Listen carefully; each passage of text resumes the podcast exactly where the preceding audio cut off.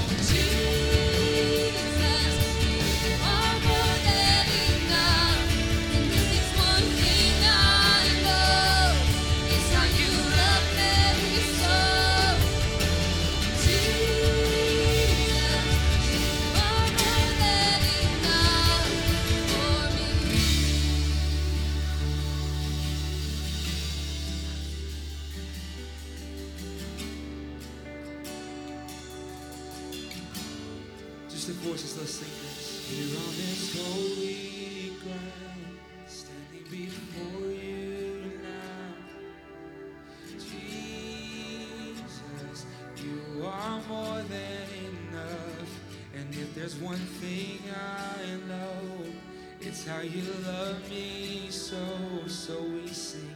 Jesus, you are more than enough. We sing.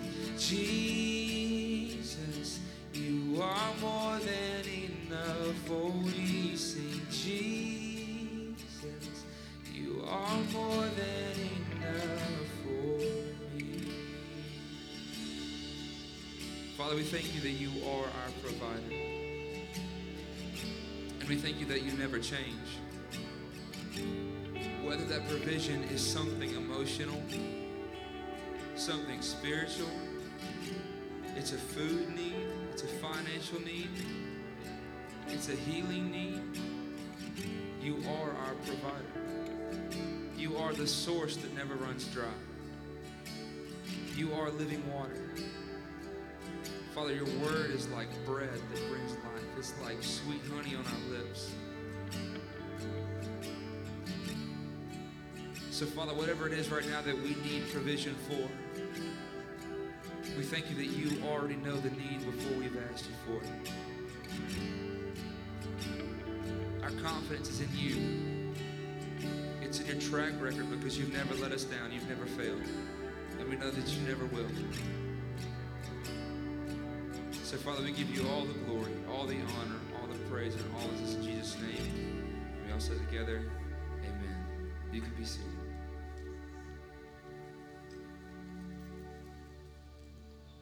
Good morning, Church on the Trail. Glad that you're with us, whether you're in person or maybe you've joined the worship experience by clicking the link and you're watching the live feed or watching this video at some point in the future. We're glad that you're with us. My name is Richard. Part of the leadership team here at Church on the Trail. I'm obviously not with you. I'm coming to you from high atop the uh, Cancer Center at University of Virginia Hospital in Charlottesville, Virginia. I'm here. My son Derek is uh, having one of his follow-up appointments today. Thank you for the prayers for Derek. He's doing much better. Now, listen, I want to take just a quick minute and tell you about some exciting things going on at Church on the Trail. So listen up. Serve Week starts next Monday. That's right. one week from tomorrow is Serve Week. And during Serve Week, we're going to spend every evening uh, from Monday, May 10th through Friday, May 14th. And we're going to gather here at the church every evening that week from 5:30 to 9 p.m. and we're going to do some projects around the building. We're going to spruce things up around our church building. Take stuff off the walls, do a little painting, work on some stuff. You know, we're going to make our building look even more awesome than it does now. So, we hope you'll be a part of Serve Week. Come to the connections desk in the hallway. Sign up and let us know you'll be a part. We appreciate everything you do to serve at Church on the Trail. And we're never more like Jesus than when we serve. It's going to be awesome. It's going to be a lot of fun. So pick a night or several nights that week and join Serve Week. We are excited about partnering with Sound Choices Pregnancy Center, which is a wonderful organization that helps pregnant moms choose life. So we're in this partnership that we're starting. We want to support them, and there's a really creative way that we can do that. We're inviting all the church family to participate. It's called the Baby Bottle Boomerang Challenge. What is Baby Bottle Boomerang? Well, I'm glad you asked. Baby Bottle Boomerang is a way that we can all contribute and financially support Sound Choices Pregnancy Center. So here's how it's going to work. Starting next Sunday, which is Mother's Day, we're going to have out in the hallway. There'll be a display in our in our hallway, and it will have these. They're piggy banks, but they're shaped like baby bottles. Adorable. And what you can do, we're asking every family to take one, and between Mother's Day and Father's Day, take this baby bottle boomerang piggy bank and you put all your spare change in there. You put your spare bucks in there. And then you bring it back on Father's Day Sunday. We collect them and then we'll donate all of the, that spare change and those loose bucks to uh, the pregnancy center, to Sound Choices Pregnancy Center. It's a pretty cool thing. And we hope you'll participate. Again, it starts next Sunday, Mother's Day, and runs all the way through Father's Day. We hope you'll be a part of Baby Bottle Boomerang. And to give you a little bit more of an idea of what Sound Choices Pregnancy Center is all about, take a look at this short video. Sound Choices Pregnancy Clinic has been around since 1981, and we serve the women and girls of this community who are facing an unexpected pregnancy. We provide free pregnancy testing, ultrasound, pregnancy education from our medical staff, um, referrals to community resources, and ongoing support. Um, we do this so that um, these women will know that they are not alone in their pregnancy, um, that they have someone who will listen to them and walk alongside of them um, and show them that they matter and that the life of their baby matters. Um, we are so thankful for all of the area churches and businesses and individuals who support this ministry. Um, we want you to know that what you give, the way that you support, the way that you pray for this ministry, it does not go unnoticed and it is making a huge difference in the lives of women and babies all across this community. So thank you. Can you hear me okay? Yeah, you can now. Um, we are super excited and proud of the partnership with Sound Choices.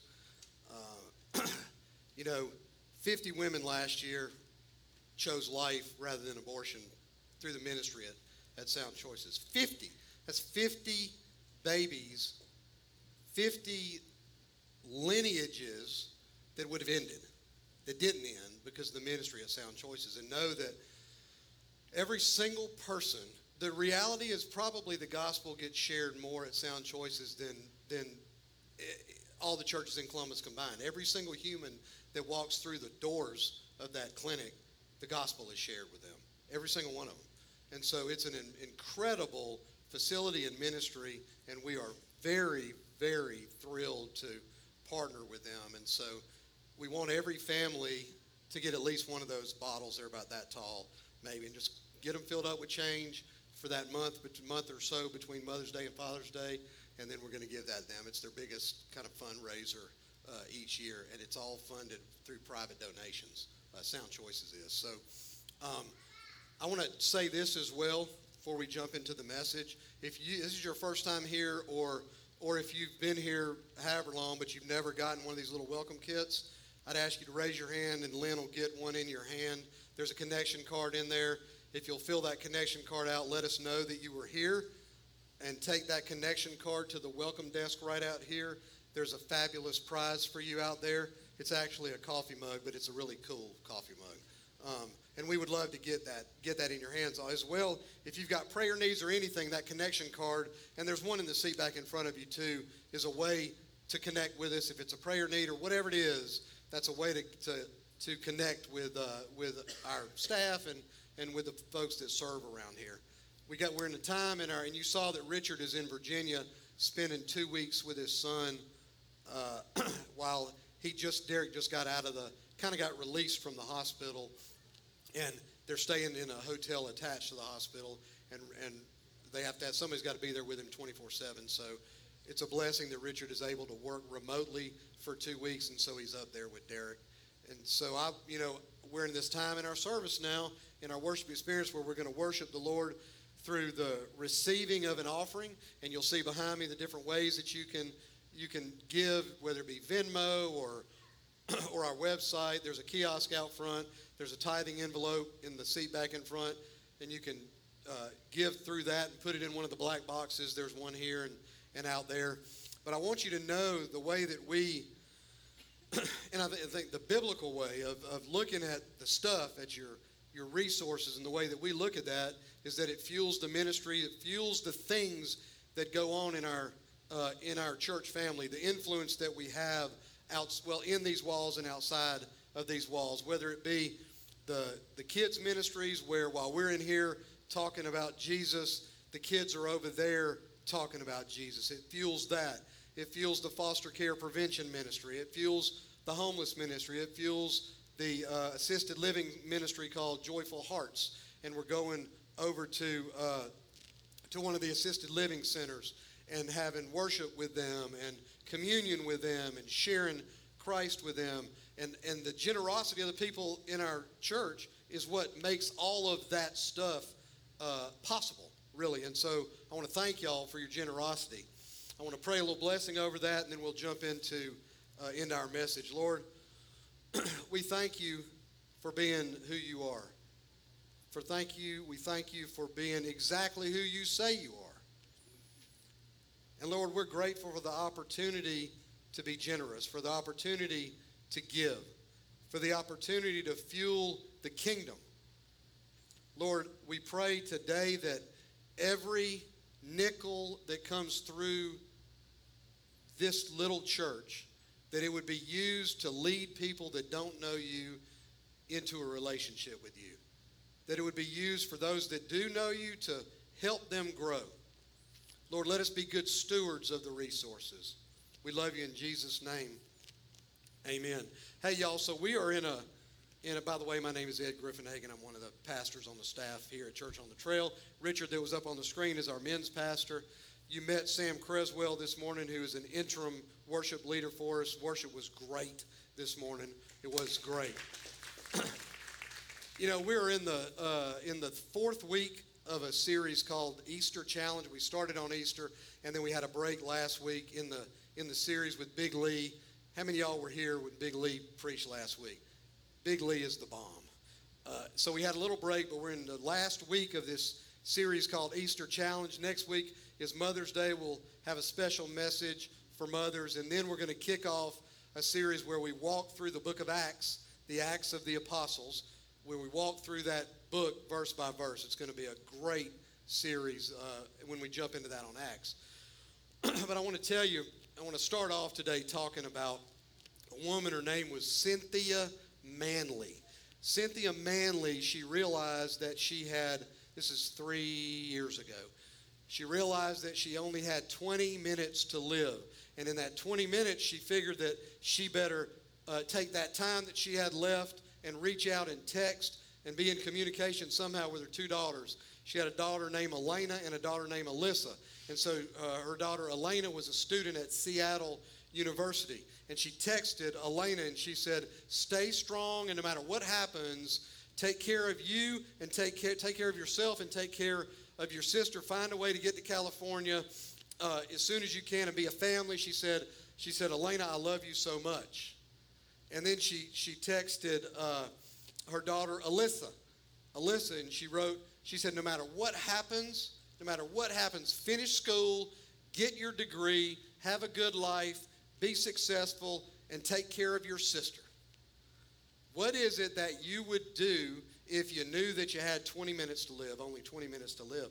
What would you do? Like what would you what would you say? Now it turns out Cynthia Manley had way more than 20 minutes to live. In fact, she and most of the state of Hawaii uh, is, are still here today. And if y'all remember, some of you, if you remember when that happened in January 2018, anybody remember that?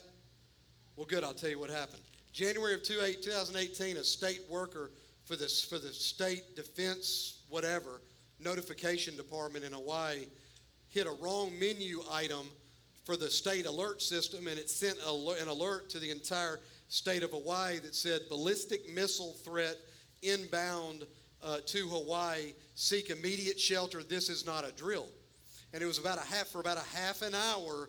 The entire state of Hawaii thought that they were all going to die in a nuclear holocaust. There was video of of parents pulling manhole covers off the street and shoving their kids down in there, thinking that that would make them safe. Now, fortunately, it was a happy ending for just about everybody, I'm sure, except that dude that pushed the wrong button on the state alert system.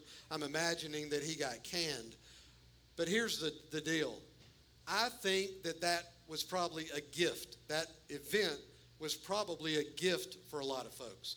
Because I bet you it caused a lot of people to really look and think about what really matters in life, what is really truthfully important. And I thought this week as I was working on this message, I thought, what would I do if I knew or believed that I had 20 minutes left to live? And I'd like to think that I would find the most crowded place I could and deliver this most passionate, Jesus focused, gospel centered, altar collie that's probably not a word. Altar collie is the adjective for altar call, I guess. Somebody hashtag the altar collie message to try to lead as many people in this last 20 minutes, lead as many people to Christ as possible. Now, if it actually happened, I hope that I would that I would do something as noble as that, but, but I don't really know. I do know this either way, the thought of 20 minutes left probably gives us some real perspective on the things that matter, on what's important, and what it and the things that, that we do right here in the days that we live. That alert that happened in, uh, in, in Hawaii, it is not unlike an alert that would guide how you and I ought to live every day of our lives. Whether it happens in 20 minutes or whether it happens in 20 years, me and you are going to stand at some point before a holy God and we will give an account for our lives. We will give an account for our lives. And Jesus may return in a few weeks or he may return in a few centuries. I like I don't know. But whether or not we are in the last days or not, I can be pretty certain that all of us in this room are in our own last days.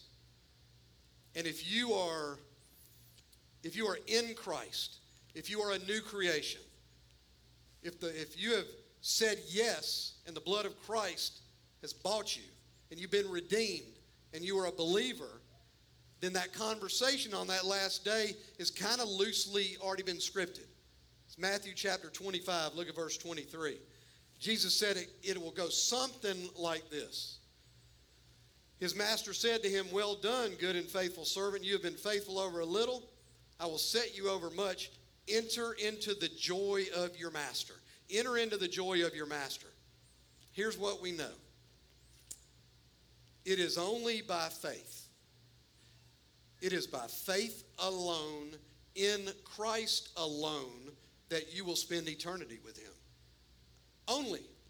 There's not 50 different ways. It is by faith alone, in Christ alone, that me and you will spend eternity with Him. But I think and I believe that there's probably three things that me and you can affect on this earth that will carry on, that will carry with us into that, that will carry with us uh, into that eternity with Christ.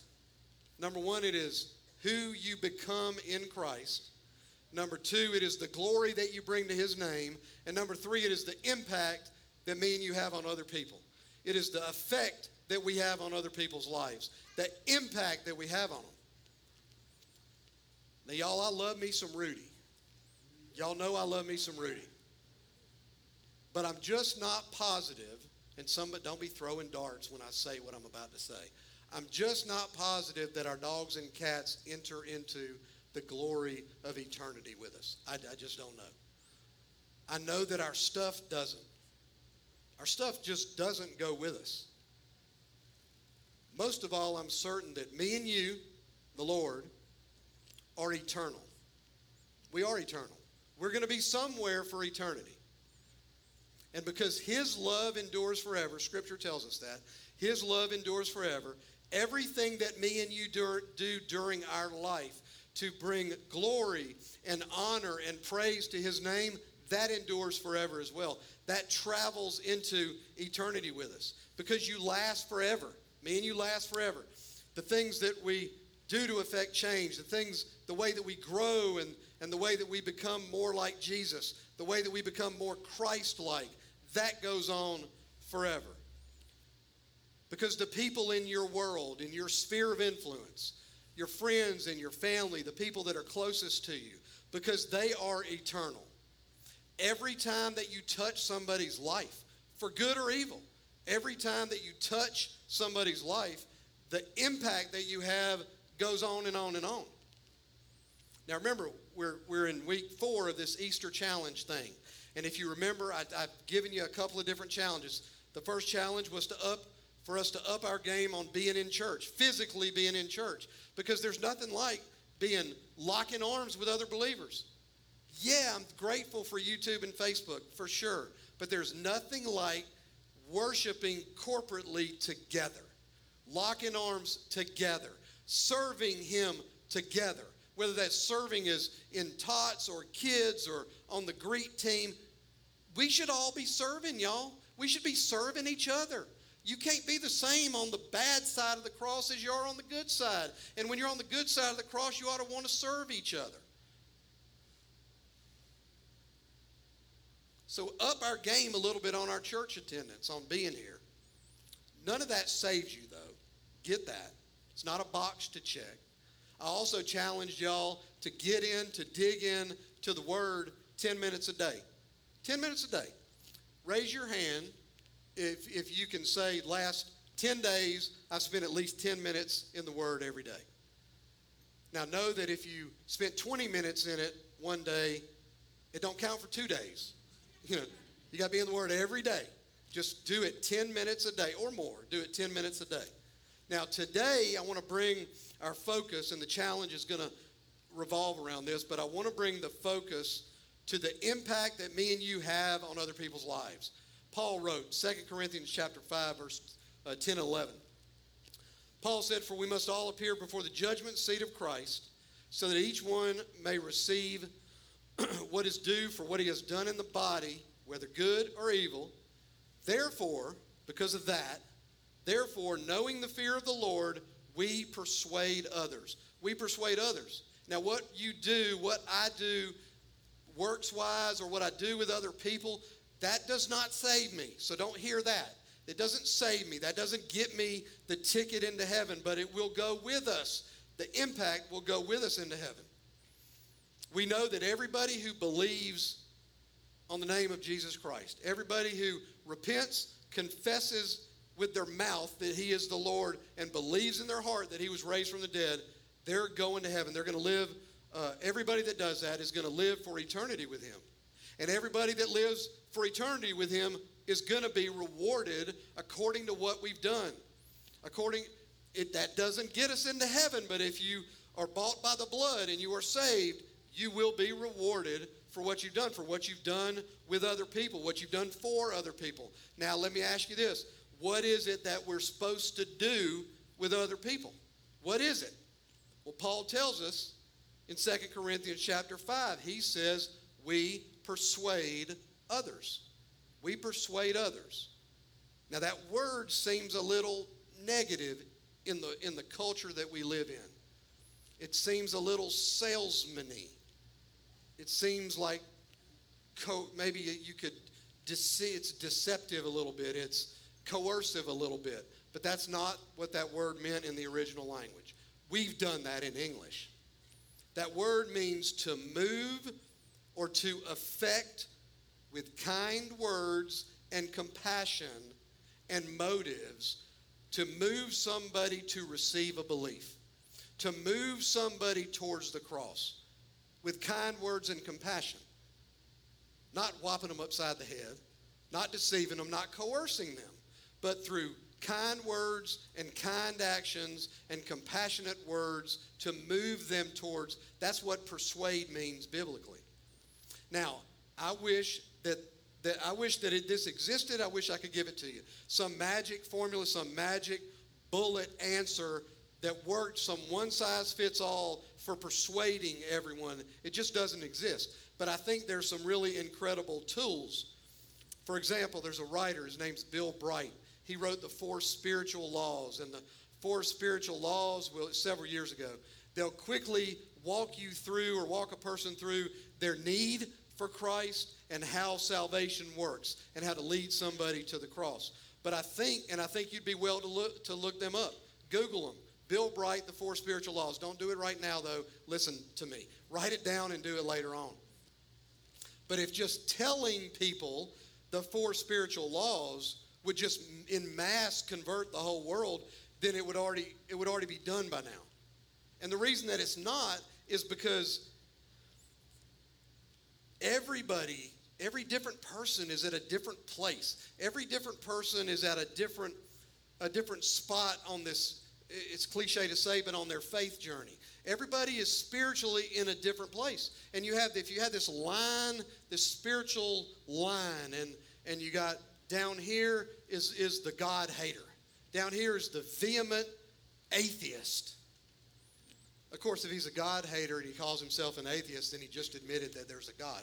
So, whoever that person is down here, eh, all the way down here to this person who is absolutely so ready, they're so ready, for whatever reason, God in his sovereignty has teed things up, and this person is so ready to hear the gospel. They're so ready to hear the name of Christ. Those are two different conversations, y'all.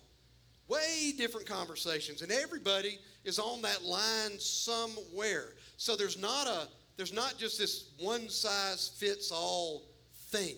Does that make sense? Okay. That's got that needs to make sense. So I don't have this magic formula. But I do have a place that I guarantee you a million percent that you can start and I can start with everybody any day of the week. Five easy to remember words. That's the name of today's message. Five words. There's a guy named Craig Groeschel. Any of y'all ever heard of? Raise your hand if you've heard of Craig Groeschel. Can you say that on? Say Groeschel. It's kind of a cool name. One, two, three. Groeschel. He's a writer. He's a pastor, and he uses these five words for his volunteers, his volunteer teams in his church. But I'm taking those five words because I think they apply to every single human that you will ever meet in your entire life. These five words will open the door for an atheist, for a God hater, and they'll open the door for somebody who maybe is a Christian, but they've kind of wandered off into the sunset for 10 years. These five words will work. And these five words are I notice and you matter. I notice and you matter. And I'm telling y'all, you may not have the right answer for every single question that anybody ever has. And let me tell you this, let me just get this out there. Neither does your pastor. Neither does any pastor. I don't have the right answer for every single question. I definitely don't. But I can convey I notice and you matter. You may not have the most persuasive speech in the world. You may not have the most earth shattering, like dramatic, laying in a ditch, bleeding, Lord, save me right now, and I'll, I'll give you the rest of my life kind of testimony. You may not have that, but as an aside, let me say this. A heart transplant is a heart transplant. Your testimony is your testimony. People can argue with you theologically about anything they want, but they can't, argue with your story, right? And, and if, you, if you are a new creation, and I'm a new creation, my new creationness is ain't no different than your new creationness. But you may not have the most crazy, dramatic testimony. But if you're a Christ follower, you got a testimony. And you know, all of those things, you may not have the answers to all the questions. You may not have the most persuasive speech. You may not have the most dramatic testimony in the world.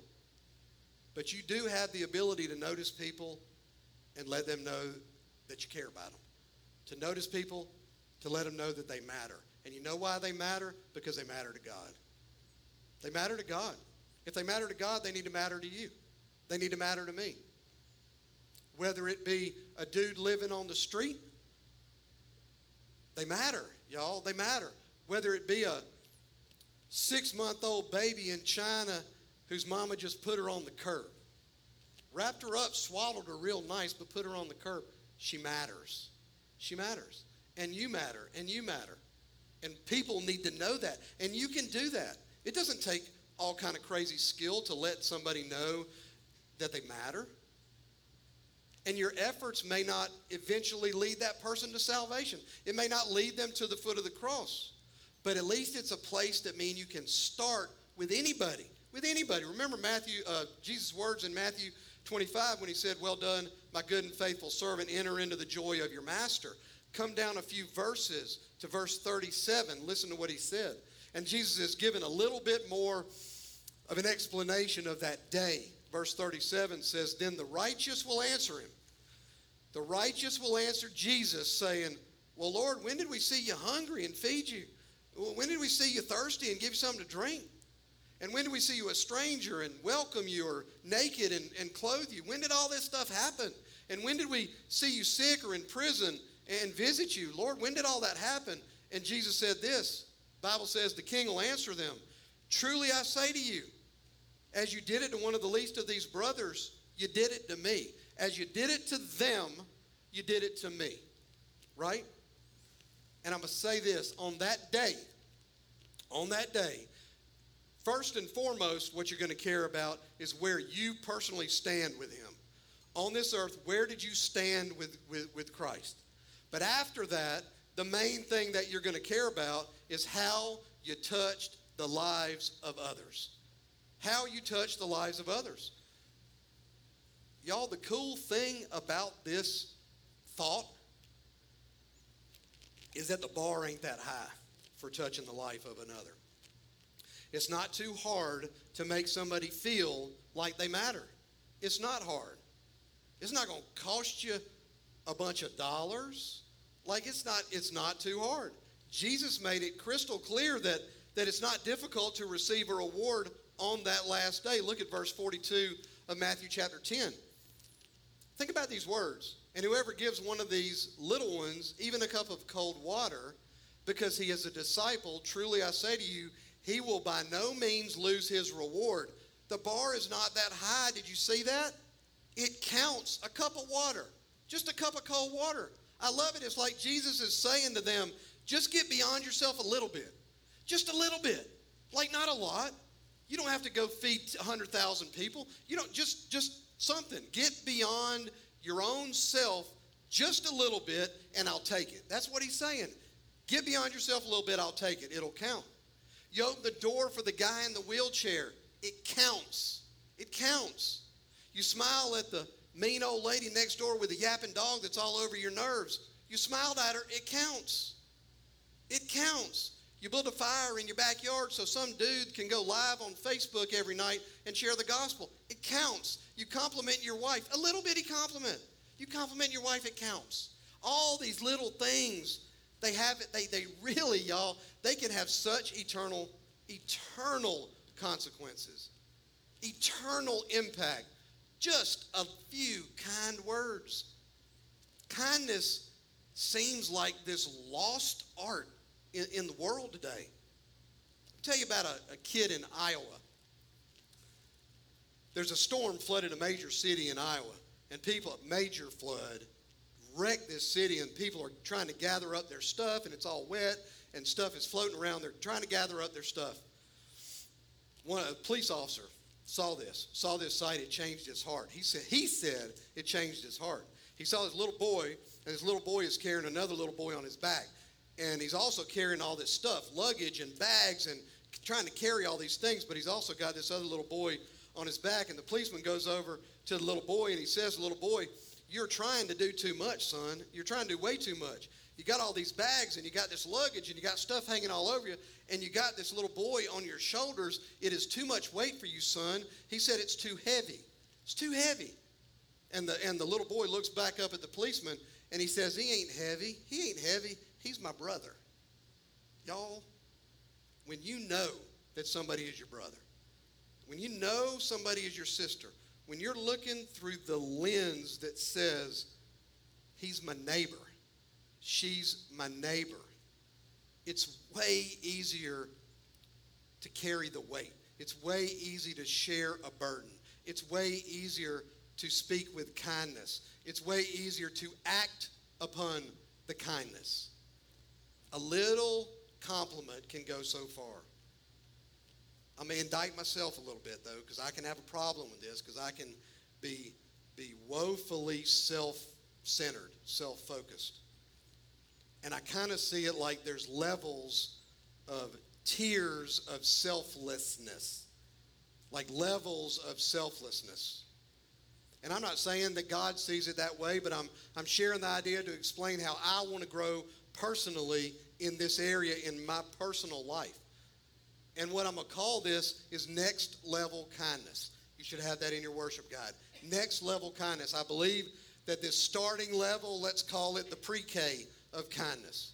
The pre-K of kindness is where you don't you don't shove other people out of the way when when a fire alarm goes off. Or finally, you don't you don't have to be the focus of attention.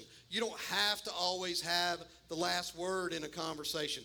You don't have to be the smartest guy or lady in, in the room. Probably most of us listening or here, probably most of us have graduated, I'm to guess, have probably graduated from, from pre K in, in that area. I'd guess that a lot of us, I'm speaking for myself, can get stuck in, let's call it elementary school. And that is the level of selflessness where you can let other people go first. You can actually share with other folks. When people are with you, you make an effort to put them first. But like grade school kids, when they're out of sight, they're out of mind. I can get so stuck in that spot, and I want to get beyond that spot. I think the middle school, high school level of kindness, the middle school, high school level of self uh, selflessness is when people aren't with you, you still think about them. When they're not with you, you still pray for them. You consider how you can be a blessing somehow in their life. You pray for them. College kind of level is not only to think about them when they're not with you, but also to sacrifice your own well being for them, to sacrifice your stuff for them, to sacrifice a little bit of your comfort for them. These are the people who turn their houses into orphanages because they just can't quit bringing kids home. These are the people who adopted five children because a woman was, was persuaded not to kill them. And she put them up for adoption. These are people that said, I'll t- uh, give me all five of them. Those are the people that are working on their doctorate degree, like in kindness. These are people who moved to Malaysia or Pakistan to spread the gospel. And of course, Jesus gave us the absolute, most ultimate example of selflessness when he sacrificed his life for us when we were total enemies of his, when we were spitting on him and cussing him out. Think about that. Think about that. He willingly, the Bible tells us, he willingly jumped on the cross as we're cussing him out. We were enemies of his, and he died for us. That's the ultimate uh, template for selflessness. So he, of course, he is our model. And I, I say this if reaching out to, to people, to other people, if it begins with I notice and you matter, how do we take, because I'm telling you, I want to get to the next step personally. I want to move up the, I want to move into high school or college somewhere. Well, how do we do that? How do we get beyond the pre-K of kindness and get into some doctoral program somewhere? And again, I don't have the some magic bullet formula thing, but I've got a method. But I want you to know that if you, and it's simple too, y'all. I've got a method, but if you actually do what I'm about to tell you to do, your life is going to change from this moment on. And it's super, it is super simple, but it does change everything. And it will radically change the conversation on that day when you are standing before the Lord. When you're standing before Him, you're going to give an account of how you touched or ignored the people around you. That's part of that deal. I'm talking about a prayer, but it's not a big fancy wordy prayer. It's not a big churchy language prayer. It's not a big theological prayer. It's not a prayer that you check a box, say one time, and move down the road. It's a prayer that needs to become part of your life, part of your daily life. It needs to be a spiritual discipline for me and you. It needs to be a regular part of every day. A regular part of every day. Pray it every time you see somebody in pain. Pray it every time you see somebody struggling. Pray it every time you see somebody that needs something. Pray it every time that God puts somebody into your mind. Pray it every time that you notice somebody, that you see somebody, and you want to make sure that that person knows that they matter. And why do they matter? Because they matter to God. So they matter to me and they matter to you. And I promise you, if you will honestly pray this every single day about someone, your life is going to change. Your life is going to change. You ready? You ready to hear this? You ready to graduate to college or something? Here it is. Lord, what do they need? Lord, what do they need? It's part one. Part two is what should I do? What do they need and what should I do? That is so simple. Y'all, but can you see how that can change everything? It can change the way you view even that person or that situation. Show you how it works or how it can work. Say you got a friend who lost a loved one a month ago. Their mama passed away or their daddy passed away or something. You know, what do you do if you're like me? If you're like me, you really don't know what to say. Raise your hand if you have a friend, ever had a friend who lost somebody and you just don't know what to say. It's not some magical class in seminary that gives you those right words. So, what do we say? Typically, what, what is it that we say? I'm so sorry. How can I help? And they typically say, I'm good, or they say, Will, will you just pray for me? So you promise that you're going to pray, and then you forget. Let me change that. And then I forget, and then not much actually happens after that until the next time you see them and you feel a little awkward because you told them you're going to pray and then you didn't pray. Raise your hand if you've ever done that. Like, it happens. Now imagine, though, if you committed to what we're talking about today, that before, before you, when you find out about that person's loss, before you ever talk to them, you prayed, Lord, what do they need? What does he need? What does she need? And then the thought comes into your mind that they need to know that they're not alone. They need to know, the Lord just impresses on you, they need to know that they're not alone. And then, Lord, what should I do? Not long after that prayer, what should I do? This idea comes into your head. Ask them to go have a cup of coffee tomorrow morning. Y'all, this is pragmatic, real stuff. This is not some deep theology. Lord, what do they need? They need to know that they're not alone. Lord, what should I do? Ask them to go have a cup of coffee. And so when you call them, you don't have, you don't get this usual, almost impossible to answer question, how can I help? Instead, you just say, hey, brother, you want to go have a cup of coffee tomorrow morning? And just like that, you're moving, you're, you're moving in the right direction. This is such a small thing, but it's such a big thing at the same time. Think about how, if we all did this, how our lives, how our churches, how our community, how our city, our state, our, how the world would change. If we would all make this a regular discipline where we prayed every day for somebody else. And I'm not talking, I'm not telling you to go get in your war room at their house and get down on your knees and pray for, the, for that person for an hour. I'm not saying that. It's just, Lord, what do they need? What is it that they need? And if what if this prayer was as much a part of our lives as brushing your teeth every morning and brushing your teeth every evening? Y'all do understand that you should brush your teeth every morning and every evening. What if it was as much part of our life as that? What if it was as much part of our life as picking up scripture and reading it for five or ten minutes every day? And you can't do, don't make this so big. You cannot do it. I cannot do it for everyone. I can't. I can do it for anyone. And I should be doing it for someone. Remember those three words, y'all everyone, anyone, and someone. You can't do it for everybody, but you can do it for anybody, and every day we should be doing it for somebody. It, it works on all kind of different levels. For it, it can work for the mean people, the mean people at the tag office while you're waiting in line. How many, raise your hand, you've been at the tag office waiting in line for 45 minutes. And so it, it, it can work for them while you're standing in line and you say, God, what do they need? Because you're having some unholy thoughts about them. You know, Lord, what do they need? Well, I think they need a little compassion. Well, okay, Lord, what should I do about that? Well, I could tell them how much I appreciate the hard work that they do. You know how far that'll go? You want to be a witness for Christ? You got your little cross on, and you say to them, rather than being a jerk to them, you tell them how good a job that they're doing. It counts, y'all. It counts. You're at a restaurant and the waitress, you don't know that waitress could be a single mom with six kids. She's working three jobs, trying to take. You don't know what her day was like. You don't know what her day was like. How far does it go when you say to that waitress, "You are doing a fine job"? I don't know if anybody's told you that today. You're doing a fine job.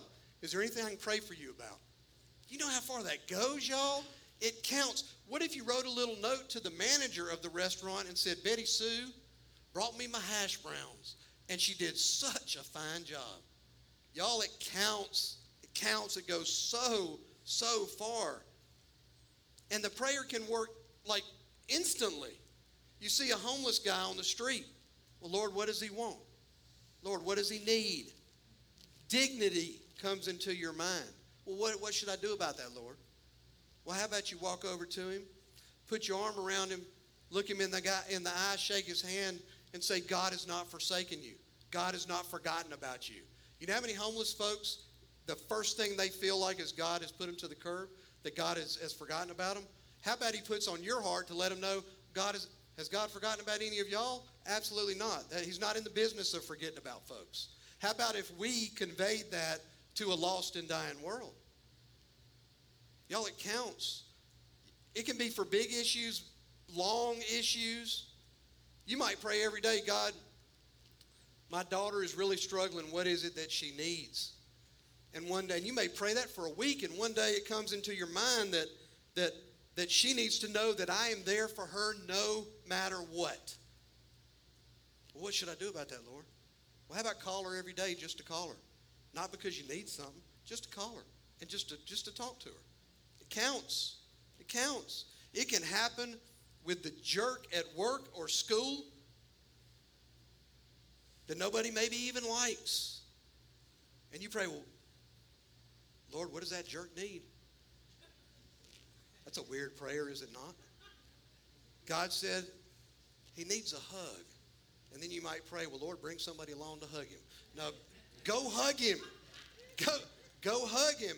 Hugs go a long way, y'all. It's an effective prayer, but it can be a dangerous prayer. James chapter 4, verse 17 says, So whoever knows the right thing to do and fails to do it, for him it is sin. The danger with that prayer is as things come into your mind, as the Lord reveals things in Scripture, or you just start thinking about it, you got to follow through. You got to follow through. What if it was God, that couple that you put in my mind this morning, what is it that they need? Well, they need a car. They need a car to get to work. Mr. So and so found a job, they have no car, he needs a car to go to work. Well, Lord, what do you want, what do you want me to do about it? Well, buy him a car, brilliant, right? Now you're playing with the big boys. playing with the big boys, college level, doctorate level kindness. I want to ask y'all to consider doing this with me. You start by finding one person where your actions and your words say, I notice and you matter. Just one person. One person a day. Not 50 people a day. Find one person a day. Maybe even pray for that one person every day for a few weeks.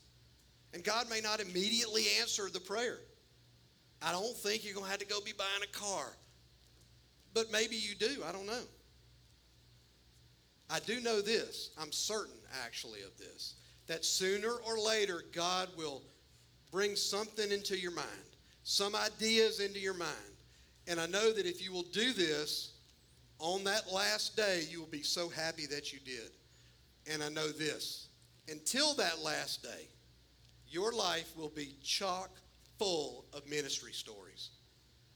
Your life will be chock full of Jesus stories. And I'd ask you to email them to me. From now until he comes back, if you do this, you will have one Jesus story after another. And you know what? Nobody can argue with those. They happen to you, and they're your stories. And then you leverage those stories for somebody else's forever. Y'all, that's the way the gospel spreads. So I want to challenge you. I really do. Try it every day this week, this coming up week. See if anything happens. Look at the table talk. If you don't have a worship guide, raise your hand. I want to get one in your hand. I made this, I was going to say, dummy proof. I guess I made it ed proof. I try to figure out how this thing is wrong. It is so simple. It's very simple. There's six days Monday, Tuesday, Wednesday, Thursday, Friday, Saturday. It says, Monday I prayed. What does blank need and what can I do? And it says the same thing for, I'm just asking you to put a name in there. Somebody in your world. Find out what they need, find out what you can do.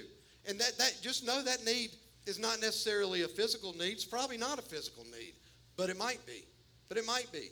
If this could be a daily discipline, y'all, for me and you, I believe every single one of us, we're going to have tons of stories to tell and talk about how God used us, how He included us, how He maybe scared us, and then how He came through for us. What an adventure we can all go on together. And I mean a real. And I'm when I when I'm asking y'all to do this, this ain't preacher talk.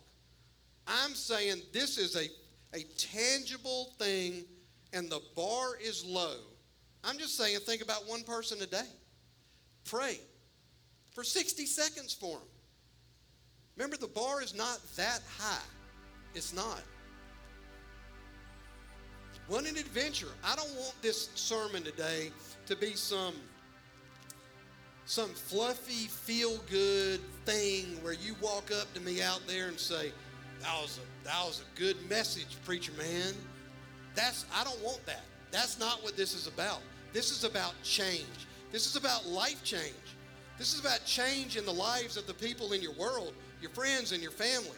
This is about change in the life of our church. It's about change uh, uh, in the lives, in the forevers of the people in our in our world and in our community.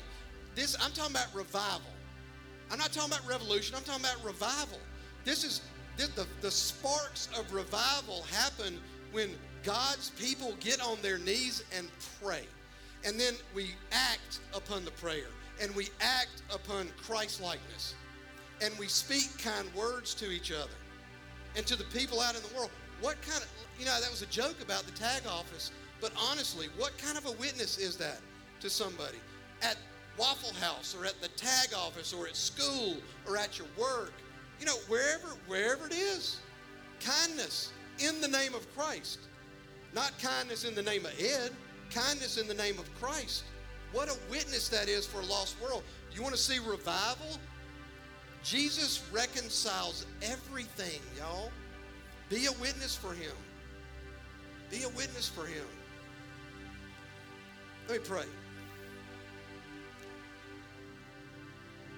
Lord, you are so good and you are so kind. We thank you today for that goodness, for that kindness.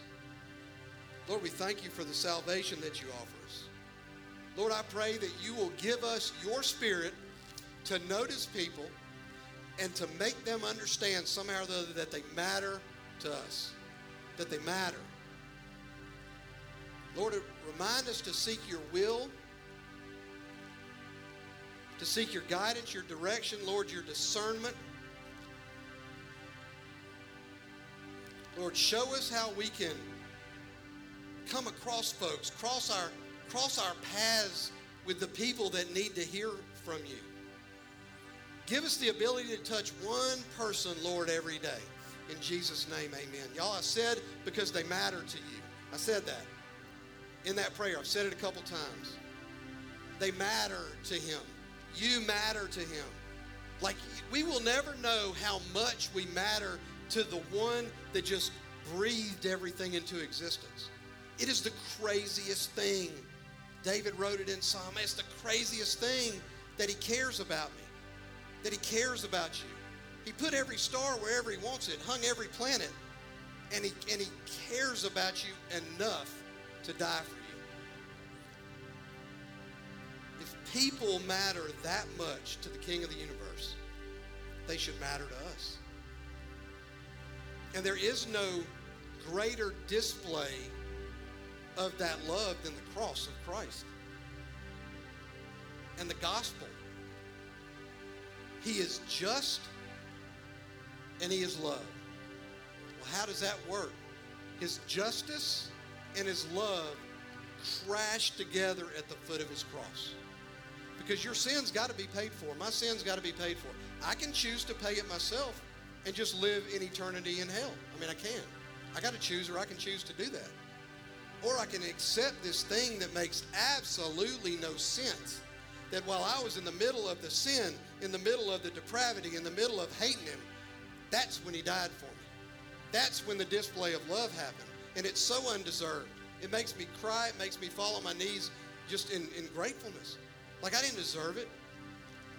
But his, but his justice and his love come together in the redemption that's found on the cross. It's not complicated, y'all. I say it every Sunday. I repent, which is a 180 degree turn, not 90. Yeah, I turn away from my sin, but I turn towards God. I confess with my mouth that He is the Lord and Savior, and I believe in my heart that He walked out of the grave. The Lord saved me. That's it. That's the gospel. If you've never said yes to that offer, consider it today. Consider the offer. Consider it right now when you're laying in the bed tonight. Consider it. Let me pray, Lord. If anybody is listening that is in this place on this line that is ready to hear, really hear and accept the good news, the great news, best news ever. Lord, I would pray that they would pray this with me. And it's this I turn away from my sin, Lord. I believe that you are who you say you are. I turn away from my sin and I turn towards you. I confess with my mouth that you are the Lord and Savior. I confess that I am a sinner in need of it, in need of salvation. And I believe in my heart that you walked out of that grave alive. Lord, save me. If you said that, if you meant it, if you thought it and you meant it, you just entered into eternity. My prayer is that you go tell everybody you know about it. In Jesus' name, amen.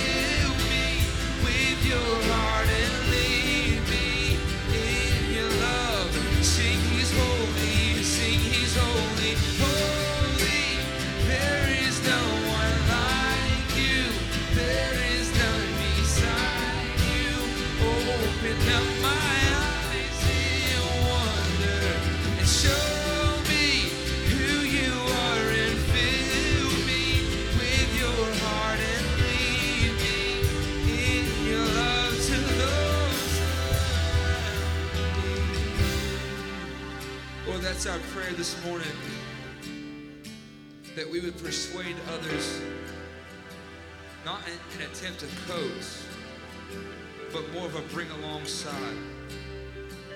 God, because the gospel requires a response, it requires transformation.